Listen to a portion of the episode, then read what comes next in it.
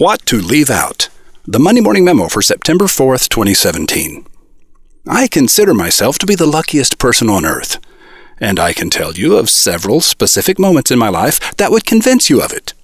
Being lucky is a choice I made.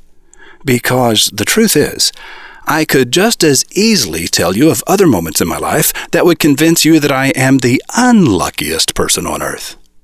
Allan Gurganus says, Stories only happen to people who can tell them.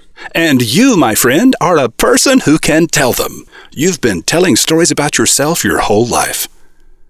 And the person you've been telling them to is you. Have you been telling yourself stories about lucky breaks, moments of serendipity, and happy adventures? Are you remembering all the delightful occasions when you were in exactly the right place at the right time to experience something wonderful?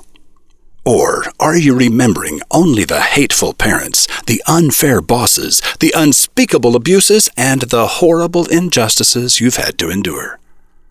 The key to happiness is knowing what to leave out of the story you tell yourself about the forces that made you who you are.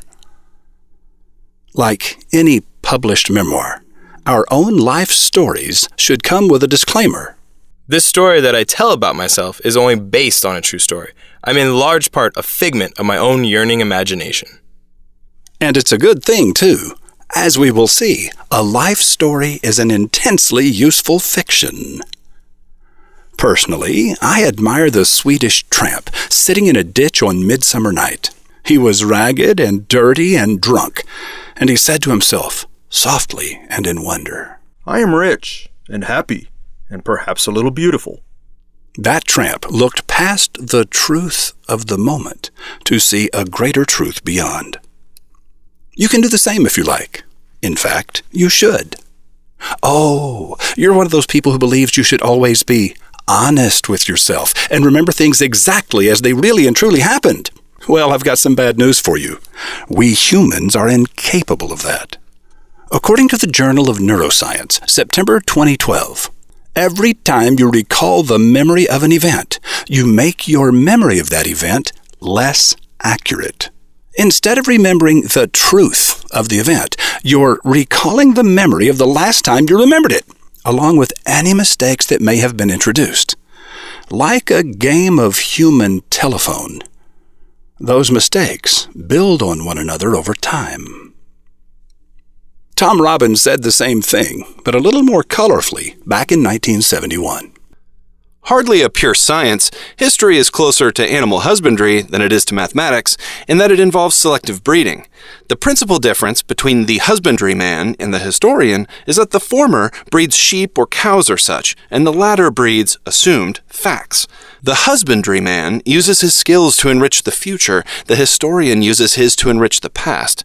Both are usually up to their ankles in bullshit. Everyone tells a story about themselves inside their own head.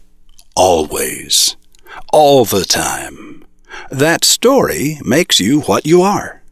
We build ourselves out of that story.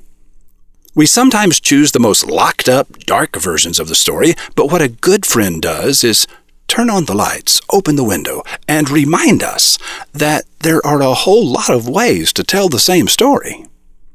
I'm trying to be your good friend today.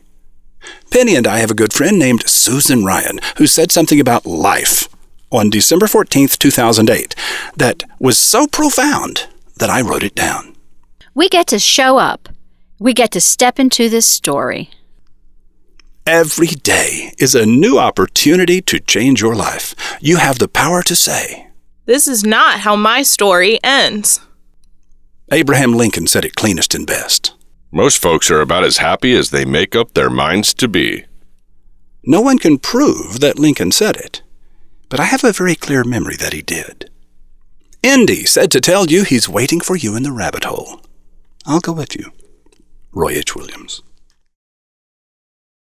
Cattle Kingdom is a new book that details the hidden history of the cowboy West. Were you aware that an English aristocrat, a French nobleman, and a future president of the United States were all players during the greatest boom and bust period in American history? Long before our modern days of roller coaster real estate speculation, We saw the American Industrial Revolution, the cattle barons of Wyoming, and good old Teddy Roosevelt himself, enthralled by an investment mania that rivals anything the world has ever witnessed. Listen in as roving reporter Redbeard Rotbart and Wizard Academy alumnus Lem Lewis, the ranch broker, interview Fortune magazine staff writer Christopher Knowlton about his new book, Cattle Kingdom. Saddle up for a mind boggling journey into the 1870s that will help you understand everything you see around you today. Where else but MondayMorningRadio.com?